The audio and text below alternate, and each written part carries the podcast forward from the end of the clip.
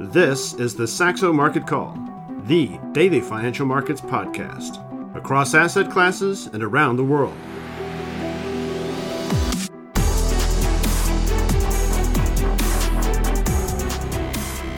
Hello and welcome to the Saxo Market Call. It's Wednesday, 22nd of February, 2023. Market's in pretty bad shape after a very ugly session in the US yesterday. We've talked a lot about the tension between these higher yields we're seeing and the market's not really sitting up and take notice, taking notice. And they did so yesterday finally. Don't know what the uh, approximate factor was. We can talk a little bit about margin pressures, uh, earnings from Home Depot and Walmart, but uh, the case is that we fell out of that range uh, we've been talking about after we sort of teased some key support levels in the S&P and we closed just below the, the psychologically important 4,000 level on the cash index, the worst session I believe it was in two months. And you can see there on the chart on slide two that we're looking at the uh, the 200 day moving average coming in not a whole lot lower here, maybe a percent and a half lower. So and there's a rising trend line from those lows, at least on the future. The cash index may look slightly differently, but uh, it was an ugly session, Peter, to say the least. Uh, we also have these uh, sort of this overlay of geopolitical concerns. No huge development on that front outside of a belligerent speech from from Putin yesterday. But uh, yeah, well, what's your what's your feel here after after yesterday's uh, uh, pretty maybe almost a watershed session set some downward momentum into into uh, swing into the swing here. You can see on slide two that the very high equity duration themes. So, in other words, those with very high equity valuation, next gen medicine, e commerce, bubble stocks, etc. We've talked about that before, which have been rallying this year. Obviously, are the ones that are most sensitive to interest rates. I think the overall market is has become less sensitive to interest rates, but of course, now we have had a 50 basis point or more move in the US 10 year yield in a rather short time period. That, of course, impacts the discount yield on, on cash flow. So, of course, you see an impact on equities, but I think the the real the real theme to track here is still the uh, the margin pressure. We'll come back to that. I just want to highlight as well. Look at the top, defense stocks up almost one percent for the session. We highlighted it the other day. This is a week about geopolitical risk. We have we coming up in two days uh, at the one year uh, one year day for the Russia's invasion of of Ukraine, and I think we had. And I said to you, I think this is weird. I mean, China can talk all about they want about you know being a peacemaker, etc. But they're not flying to a European capital. They're not flying to a U.S. capital. They're flying to Moscow to to meet with Putin, and they say their uh, their ties with Russia is is rock solid. I mean, I think we we I think people are naive if we think that the, that you know we can go back to the old days. I mean, we are beginning to tear apart the unconstrained globalization that we built for, for 50 years, and um, I'm actually a bit uh, disappointed, John, that we didn't put in that uh, wonderful, uh, I think, chart from the uh, the Economist that uh, Steen circulated internally. something showing that you know how wages in China has just galloped uh, to be right now in dollar terms four times higher than the rest of Southeast Asia, and I think it, it really underscores the point that you know reshoring is happening at a blistering pace here because of political pressures. Also, the U.S. sanctions in semiconductors. We talked about the Japanese company in Chirisia uh, the other day, and, and now and. And, and, now you have these uh, this competitiveness that has been eroded for China. So reshoring will just continue at an ever faster pace, I think. Yeah, critical on all fronts. In that story I read, uh, the headline from Wall Street Journal uh, yesterday. One one of the key components. There was also an article on, if I remember to, I'll try to tweet it out. It was a a really damning article about the state of the U.S. defense industry, and especially uh, that the, the number of companies that sort of source Pentagon sources a product from is, is very few in number. Something like these five. Uh, maybe you call them dinosaurs, uh, if you will. There's been some huge weapons programs that have been uh, fiascos and white elephants and have resulted in no investment. So, just a word of caution. I think the uh, the whole industry could uh, do with a shakeup, maybe some breaking up of these companies, or at least some new entrants to provide some innovation. Uh, some really ugly stories in in that article, uh, and, and you know things like super expensive weapon programs that take forever to develop. In the meantime, you know we can't produce more than a couple of weeks of uh, uh, of the Ukraine war for artillery shells if that is suddenly the need so this uh, you know the ability to produce and produce en masse is, is simply not present like it was back in uh, in prior cycles. Just an interesting perspective and, and a word of caution on defense isn't just defense. There are also some nuances in what's going in there. And i'm sure that defense basket is also a bit global in nature at least includes some european names. So that's that's an important uh, perspective as well. But talking a little bit about margin uh, pressures and that popped up uh, cropped up as a theme yesterday with uh, these two interesting big retail names and, and, quite different segments of the retail space. Walmart and Home Depot reporting. I don't know if that's what you're going to uh, talk about with this slide on slide three on uh, margin compression, but it's uh, it's an important theme. Yeah, I think we will we'll talk about Walmart and, and Home Depot earnings in more specific details when we get to the stocks to watch today. I, but but the, you're right. I mean, the, the especially the, the comments from Home Depot about raising salaries for hourly frontline staff to the tune of one billion. I think that was approximately seven percent pay raise. Uh, fits pretty well with what we see here in the from the Atlanta Fed wage tracker, the, the, which tracks in this case the U.S. median wage growth, and it's still hovering around six percent. So you can say that Home Depot is just you know raising wages a little bit slightly above the the median in the in the U.S. labor market. But it is an ongoing theme. We we've talked about it. I, I have been on this theme for for quite some time. The Q4 earnings season was not really the big bang on the margin compression as at I has expected. It continued in the Nasdaq 100 companies, but not in the S&P 500 companies. They still uh, keeping up their their margins pretty well. But I think with the the wage pressures that we're seeing, it's the labor market is still tight. I think the Q1 earnings season might be the uh, be the the big awakening earnings season for investors, and um, it is extremely difficult when you have the nominal growth, sorry, the nominal GDP growth of the economy coming down from very high levels. That will flow through to to the revenue, revenue growth, and then when you at the same time have uh, you know those wage pressures and potentially more hot commodity markets, we're not seeing that right now. But um, if we were to see more hot commodity markets because of China, then then you would have those two those two fists punching at the uh, the uh, the the stomach of corporate profits, if you will. Sorry for that uh, picture, but um, so I think that's uh, that's really the tug of war, and I think that this uh, this margin compression story will come back uh, in, in in Q1 earnings, which we will have in April and May. Yeah, and one area where Europe has really escaped a worse, uh, the, the worst versions of the disaster that was feared has certainly been in the natural gas and power prices. We've talked a lot about this, and I just think it's it's remarkable to consider uh, a benchmark or a, milestone like the uh, U.S. Uh, front month of natural gas trading below two dollars. I mean, essentially, one of the world's most important um, commodities and drivers of the economy is almost free uh, in price. This is going to be disastrous, I think, for forward investment. Of course, the forward prices, as we've discussed, are still relatively elevated uh, relative to what one-year forward prices have been in the past in the U.S. Uh, many years, but just collapsing at the front end there and I think it is a threat to investment. And even with this uh, tremendous drop, and as I put on slide four, I show the the Dutch natural gas price there in blue. Uh, you know, at new lows for the cycle here, but still well above, and you know, at least a multiple or at least a doubling above what would have been the uh, highs or a, a, high price in previous years. And you can see something similar in the UK power price, uh, directionally speaking. So the fact that you've you know thrown huge subsidies into the mix to prevent the worst impact of those very high price periods and the collapsing price is, is, is providing a, a nice tailwind here, but there's still a very big open question for the medium to longer term. I just want to remind remind listeners that this is still an issue uh, for the longer term, even if locally it's providing some support. And specifically, the reason to put the UK power price in there is to remind that uh, UK services PMI was out yesterday, far stronger than expected, 53.3. That's not really according to the recession playbook there, with the UK economy meant to be one of the world's weakest in the developed world and sterling responding because it's forcing expectations for the Bank of England higher.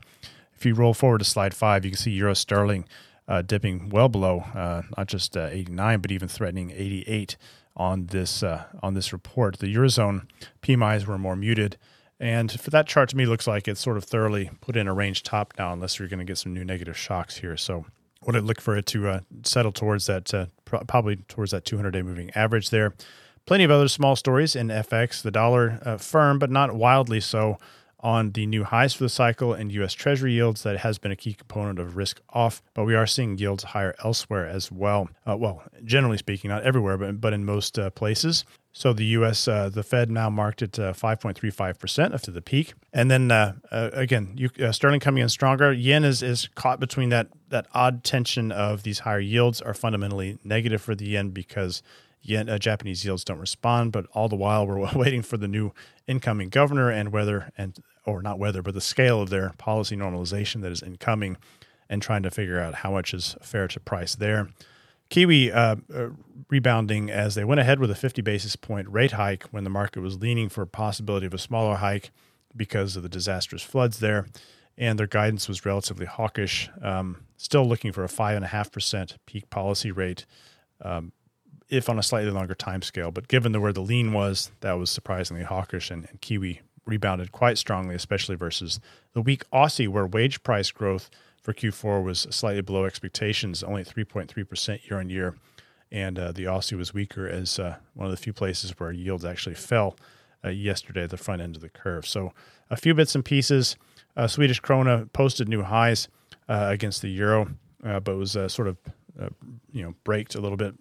that move by the risk sentiment swing. Still a very impressive follow through higher generally of late in the Swedish krona. Yeah, but let's get back to this um, these incoming uh, earnings reports and some of the narrative around that. It was it was kind of interesting, Peter. We saw again those two names reporting Walmart and Home Depot, and then uh, Walmart gapped lower and managed to rally all day and close uh, uh in the green for the day, whereas Home Depot just was shattered uh, something around around seven percent and actually fell through its 200 day moving average.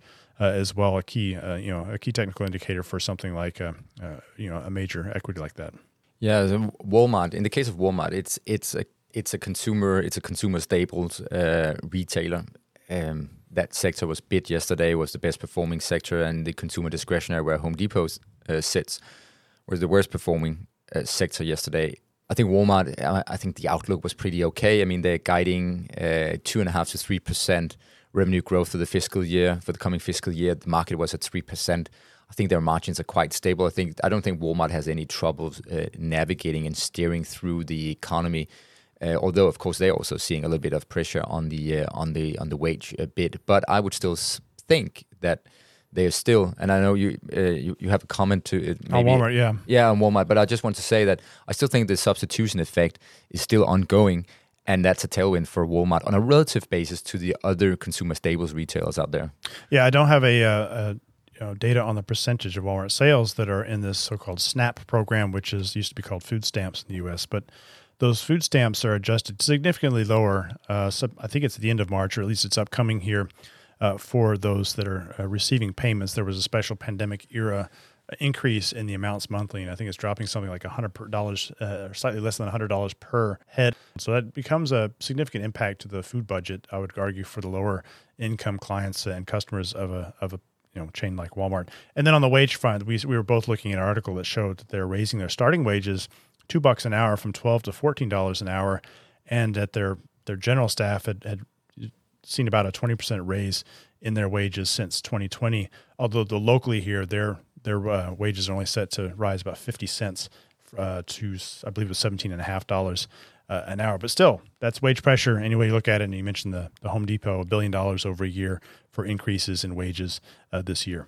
Yeah, and they also missed on their comparative uh, comparative sales figures uh, down 0.3% versus a positive 0.3% expected. Home Depot, uh, as you can see with those revenue figures, of course, experiencing a, a significant decline in volume. We talked about that uh, about Nestle as well, also two quarters in a row with uh, declining volumes it is, a, of course, a, a concern here. Um, but I think, on the other hand, an often very good long term indicator of how management is thinking about long term growth and the industry is through dividends because dividends are more sticky. Every every experienced CEO knows that if you cut your dividends, it's it's a very bad signal to investors. So you you should always be a little bit more risk averse in terms of, of, of increasing your dividends and, and and Home Depot did exactly that up ten percent. And I will say, you know, shares were down seven percent and you know the, the stock probably could be under more pressure going back and test those lows from uh, from over half a year ago.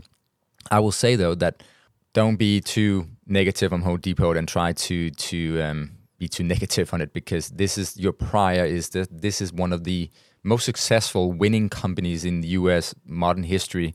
Also in the stock market is an incredible business. The mode is incredible. I'm absolutely sure that Charlie Munger and Warren Buffett, if this company was going to significantly lower levels that they would pull out the bazooka and go for this elephant because this is a very very interesting uh, company. And on the other and and also uh, you know family formation has been running low in the US for quite some time but it has accelerated. And you also see in the housing starts and permits etc that you know the housing market is still looking pretty uh, pretty healthy in the US despite the high interest rates. I don't think home improvement is going away. It's just something that you probably not prioritizing at this point in time with the first wave of the inflation and then, of course, we quickly talk about uh, Rio Tinto, the other iron ore miner, which uh, we had BHP reporting the other day, and now we have Rio Tinto. And you remember on the podcast, I said on uh, on Monday, I was yeah on Monday that uh, BHP was uh, you know they said, "Are we not really looking into lithium?" And I said, doesn't make any sense that they're not looking into lithium. Of course they are. And I said, maybe it's because the price of lithium is so high. So if you're a good trader, you, of course you don't want to engage in products at these uh, these prices. And I think Rio Tinto being a little bit more candid and transparent in their way of thinking is said exactly that.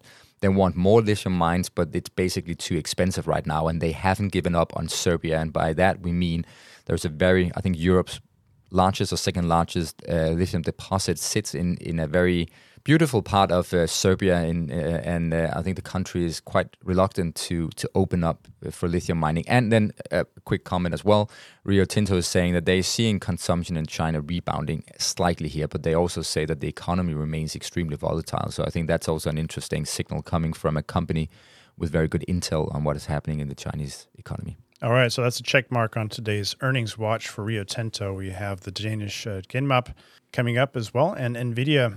So Genmab is after the uh, the European market close, uh, so after uh, five o'clock in the afternoon European time, Central Time, and Nvidia is after the US market close, and you can see that the uh, revenue expectations and earnings expectations for the quarter that ended in January for Nvidia, but also the, the this current quarter we're in, which will end in April very, very low expectations there, both on the top line and the bottom line. And then the market is pricing in that the company will, will get back to growth in, in the quarter that ends in July. So I think that is the that is the key signal we're waiting for. And, and the potential upside to the outlook could come for from this um, you know increased uh, gambling behavior and speculation again in cryptocurrencies because it lifts crypto mining and whether nvidia wants to talk about it or not it is part of their business and it is a positive thing for their business if crypto mining uh, accelerates because it, then they sell more GPUs.